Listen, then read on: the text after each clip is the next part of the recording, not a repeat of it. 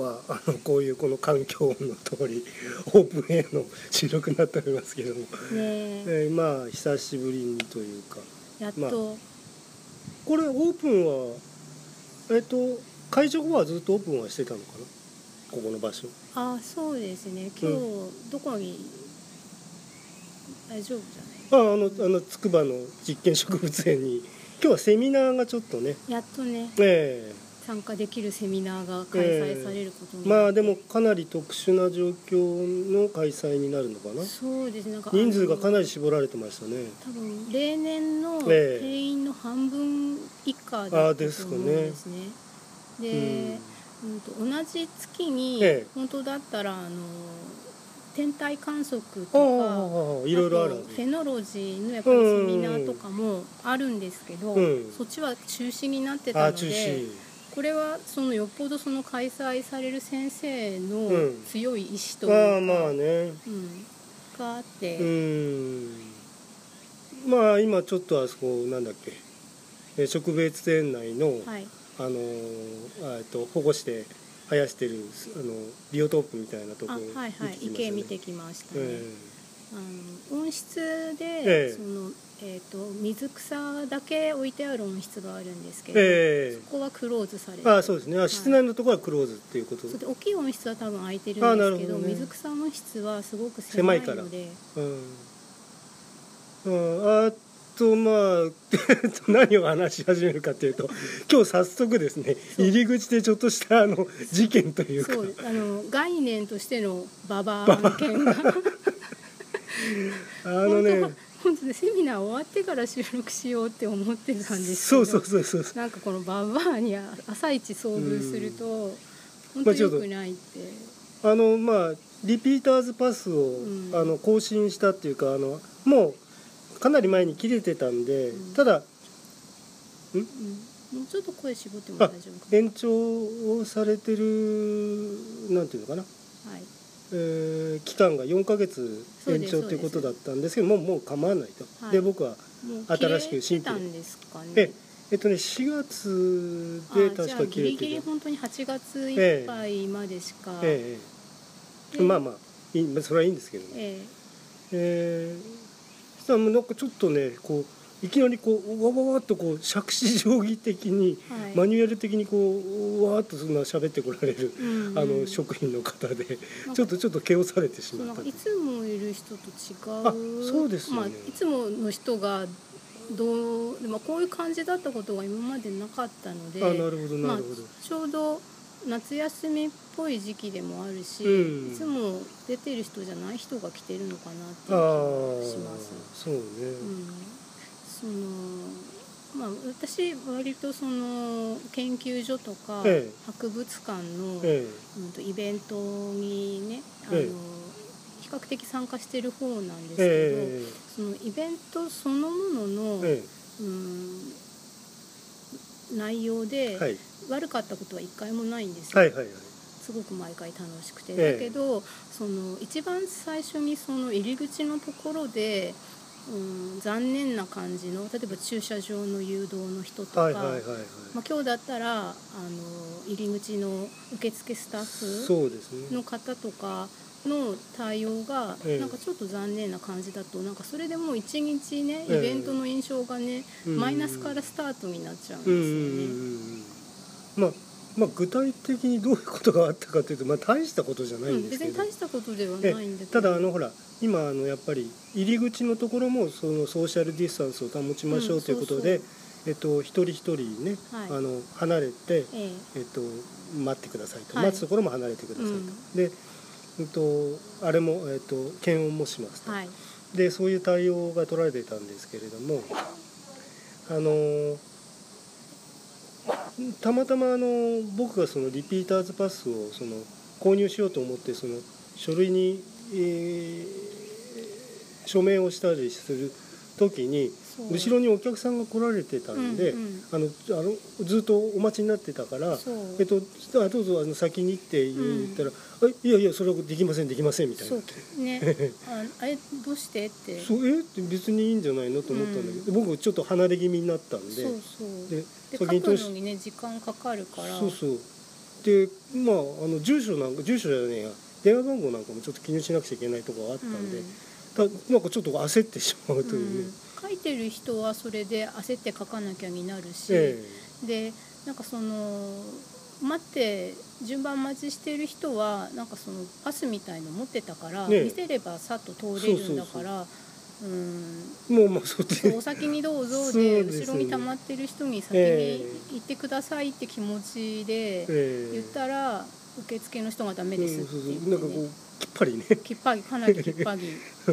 うん、そんなちょそんなことできるわけないんじゃないでしょうみたいな勢いでしたよね。そうそうでしたね、うん。でその後もあのそのねお先にどうぞって言ってもらおうとした人が、うん。すごい大きなカメラを持ってる。方で、でなんかこう撮りたいお特花があったみたいえで、で何々っていう植物えはどどんな具合でしょうどかってね。どのエリアにえあるんですか？っていうふうに聞いたら、ええそれで地図くださいってうん言ったら、地図はなんかその結構遠く離れたところに置いてあるみたいで、あそこから撮ってくださいって言って、で以上終了みたいな感じで、あれ？とかって、えうんまうんちょっとまあ臨時じゃないけれども、うん、なんかあの剣普段ともコはちょっとロロっていう言葉道義で、うん、まあそうだよね。だから、ね。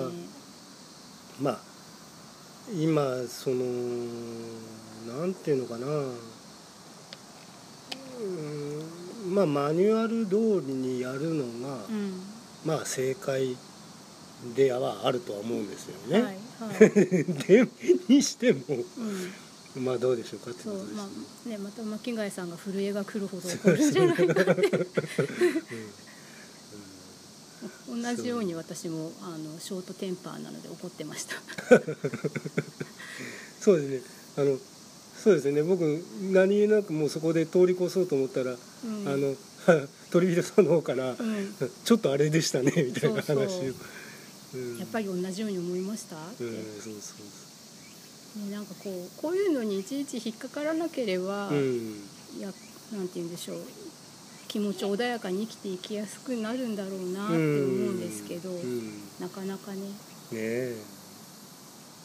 そうなんですよ。なんかやっぱ研究施設のえそのメインの展示とかはええ。常にいいんですけど、ええこういうちょっと残念なこととかが、ねあったり。だっていきなり出だしですからね。そうあとその 結句えの一般公開もはその結句の人は全員いいんだけど、うんうんうん。その署内を走ってるあの循環バスの運転手さんにすごい当たり外れがあってその外れの人に当たるとかなうりん。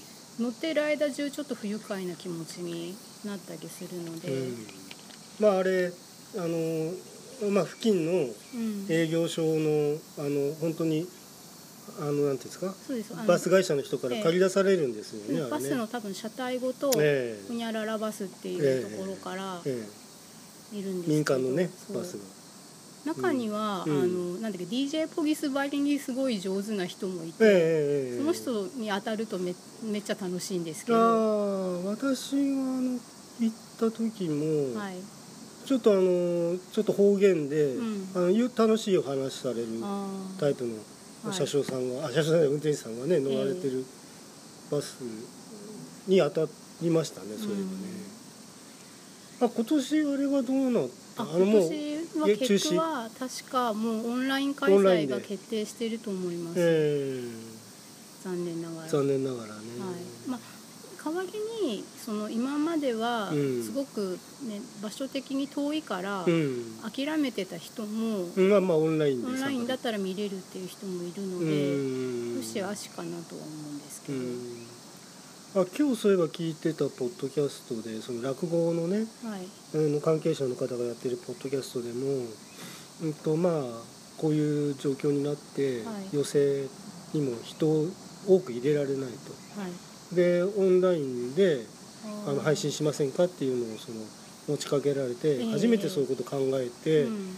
やってみた、ただだからそれはあの生身のそのお客様がいないから、うん。とやりにくいことはやりにくいんだけども、うん。えっと普段だったらちょっと地方なんでとかあ東京の方なんでね、はい。地方で行かれませんとか、うんなん。かそういう方にも見てもらえる機会ができた分は良かったのかなみたいなことをねおっしゃられてましたけどなるほど。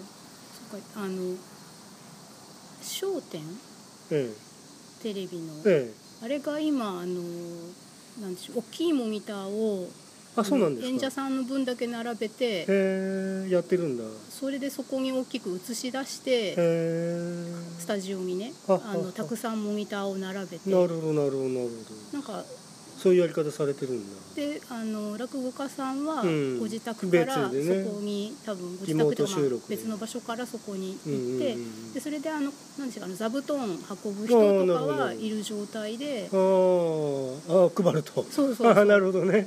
そう。だからなんかちょっとねなんかマトギックスとか、うん映画の、うん。なんだっけかなえっ、とキングスマン？みたいなうん。近未来な感じがしましたよ、うんうんうんうん。なるほどね、えああだから、えううんとものによってははい。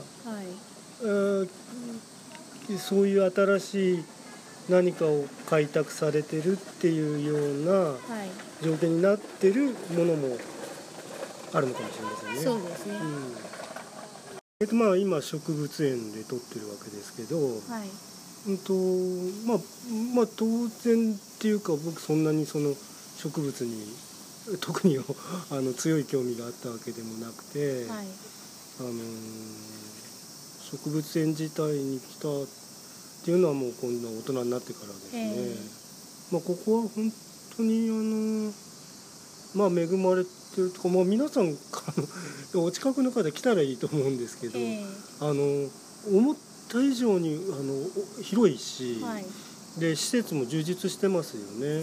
だと思いますね、はい。で、えっとまあ、季節に合わせて、はい。うんとまあ、季節ごとの植物が見られるとはいいうことで、はい。であの今は残念ながら温室はやってませんけれどもまあちっこい温室うんは、はい。熱帯のねい。植物とか、まあ、水草とか、はい。まあ、あらゆるものがね、はい。あの効果的に展示されててうん。でこういうセミナーなんかもいろいろなセミナーが行われてると。はい。でえっとなんていうのかな。あの見頃のものがね、はい。あの今こういうものが見頃ですっていうそのまあツイッターなり、まあ、そういう、えっとホームページとかのはい。案内とか、はいあとここ印刷物とかええね、ええ。ありますよね。そうですね。なんかどれくらいペースな多分半月に1回くらい、うん。その見頃植物ってうん。いう A4 サイズでうん。モノクロでこう両面コピーのものがうん。入り口でもらえて、それでここにこういうのが今見頃ですっていううん。園内マップうん。とその植物の説明とセットで書いてあるのがもらえたりしますしうんあと今はちょっと中止されてると思うんですけどそのボランティアの方がいてああツアーね。そうです。なんかそこに実際連れてってうんうん。こういうところが面白いんですっていうのをうんうん。うんえーと教えてくださったりとかして。うんうんうんまあ場所的には駅からちょっと離れてるんであのバスとかね。そうですね、ええ。ちょっと歩いてくるのが厳しいんで、ええ。ーと確かあの TX の、ねバス直行、えー、とつくばう駅んでレンタルサイクルとかあがそれもあるのか。あるので、まあ、自転車も楽しみたくって、うんであのなんちゅう Google マップみたいのでああそ自力で来れる方であれあばあ自転車、ね、自転車で来ることもできるし、なるほどなるあと,、えー、とサイエンスツアーバスっていうのがあって、ほどうん。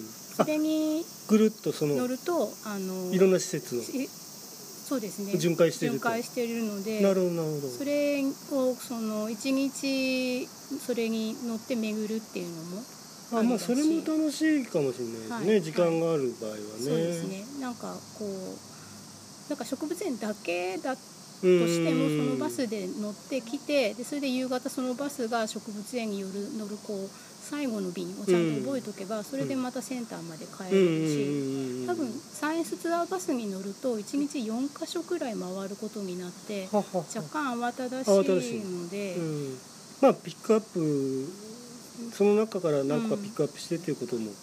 なんか全部そのスケジュールで乗らなくてうんうんうんも次の便に乗るっていううんうんふうにうん。していたい場所にいたいだけいるっていうのもありかなって思いなるほどます。ね、うん、あ今ここのセミはなんかあらゆるセミが鳴いてますけどこ今年ね東京の方はなんかアブラゼミがあんまりあなんかうちの方はね、はい。少なくてなんかミンミンゼミが多いあ印象うんなんですよねなんか。そっか。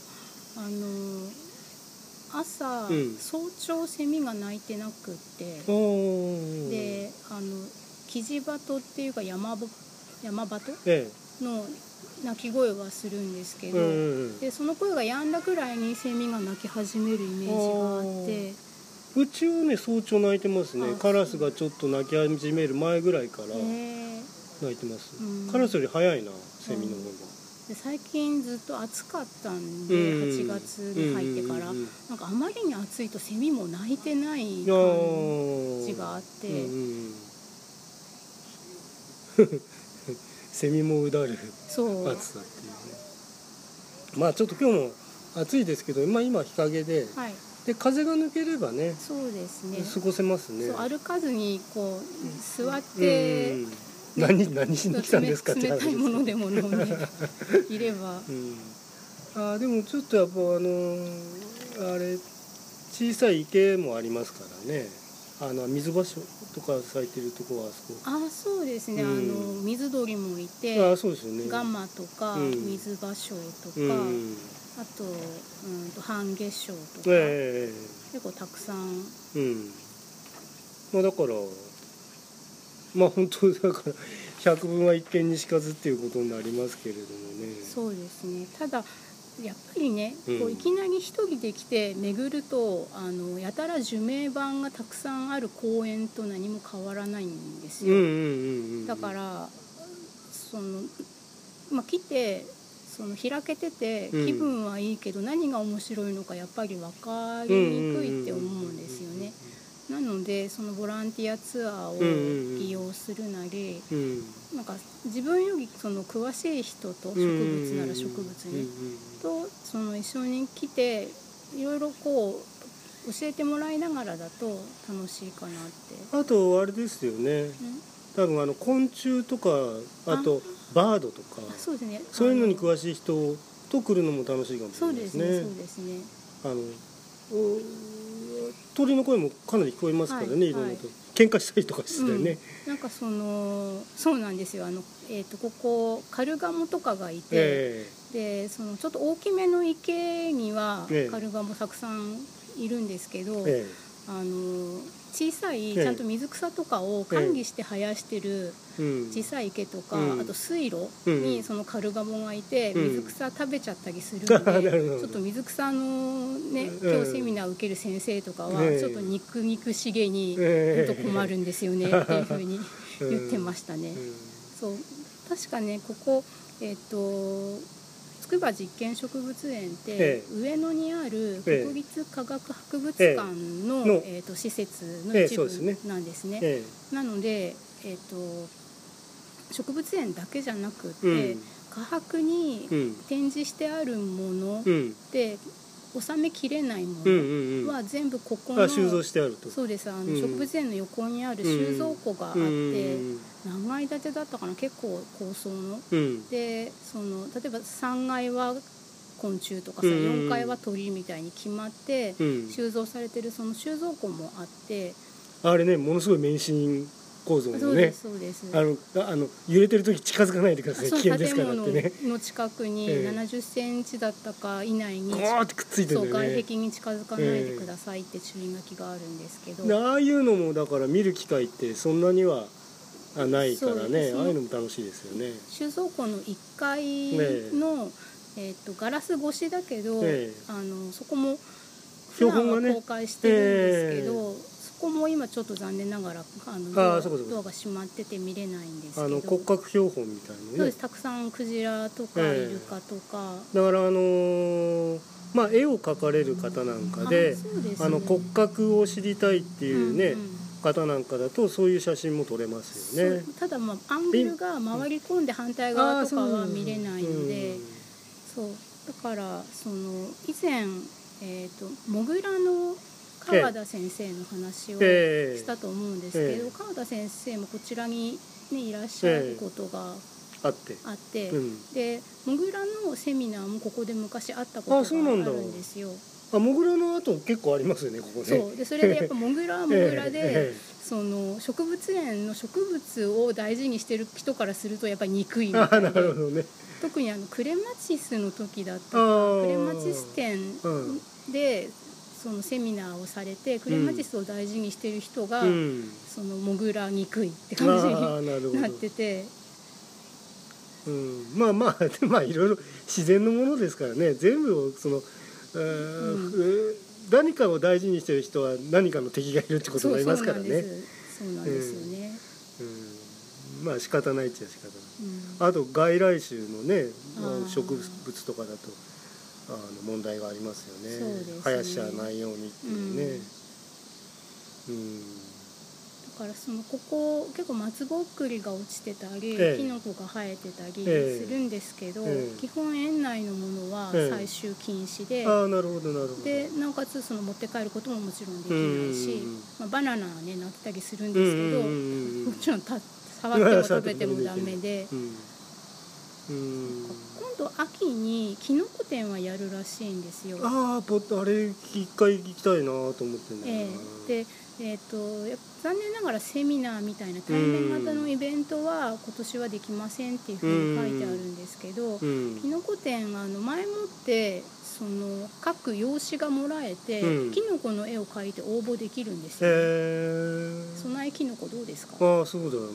あキノコどんぐり一回書いたことあったんですよ、うんうん。あれ何見て書いたんだっけな？ああれは、はい、そうだお写真拝見して書いたでそのキノコの絵を投稿して、うん。そのなん園長賞とか。ああなるほどなるほど。大人から子供まで誰でも投稿できるやつがあったり、あえーっとあのー科博の方でも、はい、ああいうのああいうのなんて言うんでしたっけ？ああいう絵の描き方？植物が植物画の、はいはい。ねあれのコンテストやってますよね、あはい。あれはその植物のなんていうんでしょう図鑑に載るようなそうそうそうそう。ボタニカルアーボタニカトカルアー方トを競ってるものなので、独特の文法というか。そうなんだあれ本当不思議なんだよ、うん。作法がね、えーあるけどキノコ展はもっと自由なので。あなるほどなるほど、うんあの自分で考えたキノコとか描いてる子供とかがうん。毎年想像いて上のね。で絵じゃなくってうん。萩絵とかでね出してくる子もいるし、なるほどね。だからそのちょっとふ他の、えー、と展示と違うのはキノコアート寄りなんですよね。ああなるほどなるほど、うん、前にここでそのキノコ展の時のうん。セミナーがあった時はうん「文学の中のキノコ」っていうタイトルでまあ、文学って言って言ったらい言ってもうんなんかちょっと B 級ホラー映画のキノコ人間のこととあか。怖いなそれ、ううん。ん、あと,、えー、と小説で、うん。ホラーでうん。キノコが出てくるバイオホラーを2つくらい取り上げて、なるほどね、うん、紹介されてたりえしたのでなんか割と文系の人が来ても楽しいイベントでした、なるほどね。あとキノコの絵も毎年展示されてっていうかそのプロの方が描かれたキノコアートの展示もあるし、キノコね、はい。キノコっていうのもまあ考えによっちゃなんかものすごく不思議な生き物ですもんね。はいはい。菌類ですね。ね、はい、金ではい。竹になってるってことですよね。そうで。す。だからあのしいたけとか普段食べてるキノコを、うんこう断面を観察するとびっしり菌糸が絡み合ってできてるんですよね。うん。ものすごく不思議ですよね。はい不思議っちゃ世の中全部不思議ですけれども、うん簡単なものとは一個もありませんけどね。えーねでもいまだにねあのトリュフとか松茸って人工栽培できないし、そうだよね。うんあそうなんかトリュフの匂いを実際に、うん。えー、と嗅げるような企画とかもあったんですあよ。ーなんかそんなにグッとこなかったんですけどね私にはな。るほどね。でもそのフランスとかイタリアとかのトリュフ文化で育った人にとってはすごく美味しいそうそう。私たちがあの松茸のお吸い物の匂いに感じるような美味しそう感があるのかなって、なんかそうだな僕あのフランス料理のあと方が書かれたエッセイみたいのでやっぱりそのトリュフをねはい。はいいかにうん。だってそのあの練習できませんからね高いから。あうんうん。なかなか大変らしいですよね、うん。あれ。ああそうか。ええ。無駄にすることはできない、はいはい。うん、だってえっといろんなトリュフのななんていうのかな種類があるんだと思うんですけど高いものはもううん目玉飛び出るほど高いですからねあれね。金と同じくらいええ。グラム単価がもしかしてええするんでしょうね。そう。うん。うん。そのかなり前ですけど、ええ。あの南仏プロバンスのなんとかかんとかみたいなエッセイのシリーズがえ結構流行ったことがあったえんですけど、えその人が、えー、となんでしょう贅沢の極みみたいな企画で雑誌にいろいろ書かれた中に、ええ。もしかしたらトリュフの話もあったかもしれません。はあは他にねパナマ帽とかあとーそのちゃんと仕立てるシャツとか、なんかそういううん。なんて言うんでしょうね。お金がかかるうん。身身の回りのことをエッセイにされてて、あーあそっか俺の全然話関係ないですけど、はい、えっとね小説をね一回ね書いてみたいと思ってたことがあって。もう過去形ですか、うんいやまあうんとねそれねどういう話かっていうと今言っちゃって大丈夫ですか？あまあだってそんなもん真似する人あいい。もう書かない？うんあのねパイプオルガンありますよね。はいパイプオルガンの修理職人の話っていうのを書きたいなと思ったことあって不意語直したりとか、はいはいだからこの間なんかねえっ、とねあそツイッターで見かけたんだっけなその大規模な修繕のはい。どっかのね大聖堂のええ。やつやってんですよ確かね今ね。パイプオルガンパイですか？プオルガンへあれすっげえ大変なんですよあのね。あれあの実際にあのメカニックに昔のこう不意語えはいが動くようになってるようはない。タイプのや、あの電気仕掛けじゃなく、ええ。なってるやつなんかもまだありますからあね。ー。まあ、昔は本当に裏で、ええ。えーと人が踏んでたんですよね。ええそうですね。だからなんかそういううん、ので、えっと世界を巡っている職人みたいなのを、へ ー書こうかなって思ったようなことがあー。ありましたけどね。そうですか。うん、結構ねプロットみたいのは考えることあるんだけどなかなかね、難しいよね実現は。あの雑文とはやっぱちょっと違いますからね小説っていうのは、ね、そうですよね。え小説かすえごいな。うん。うん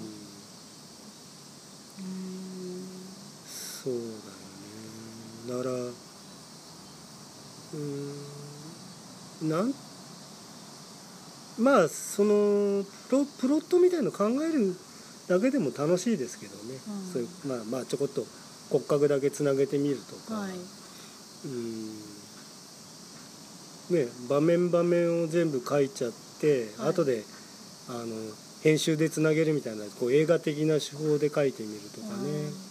なんかやっぱりなんかそのオリジナルでええ。絵とかえ描かれる方っえうん、てなんか発想がやっぱり違うんだなって思います、あそうですか、うん、私そのオリジナルでえそういうのが一切浮かばないので、あそうですか、はい。あそうなの？うん、あのーいやまあすごい子供の時にうん。イマジナリーフレンドみたいのがいて、うん。頭の中で、ううんん、といろいろ妄想というかファンタジあーー。なのはありましたけど小学校の低学年くらいまで。うんだけどその物語をその紡ぐみたいなあこーとはないですあね、ーそうですか、うん、あの読むのとか見るのとかはすごく好きなんですけど、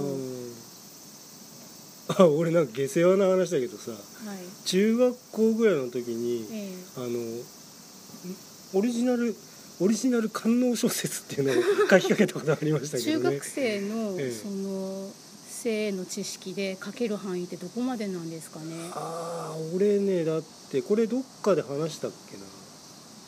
ツイッターで誰かの話に絡めてかと思うんですけどはい。えっ、とねえっ、と小学校3年ぐらいにはい。えっと、しょえー週刊誌の新潮はなんだっけ？週刊新潮か、はい。新週刊新潮と、ええ。ー週刊あその頃文春だったかな？2冊ぐらいあの親が買ってて、えええそこにがっつり連載されてましたからね。え官能小説が。そう。それ読んでましたから。あうん。早熟というかなんとか何も分からず読んでましたけどね、川上壮君あとか、はいはい名前は宇野浩一郎とか、はいはいはい。あでもなんか文学ですね。うんまあね。そのスポーツ新聞に載ってるようなああ違う違う違う違う違う。違ういうん、そうそう。あーまあまあそりゃ何の話植物園で何の話してるのかそうですかじゃあまあでも一応格調の高い官能小説ということで。うん。へえなんかね、うーん。そういうの好きだったんだよな前今日あのセミナーで、えあのお話を伺う先生えはうん。その水草の受粉ええ。についていろんなその様式があるっていうことをすごく細かくええ。興味深く思われてるええ。ような発表もされたことがあってえ。あの水草なのにあのその花粉が水についたら花粉が死んじゃったりするようなものもあるん。ですよね。ねだからそそういうのでねうん。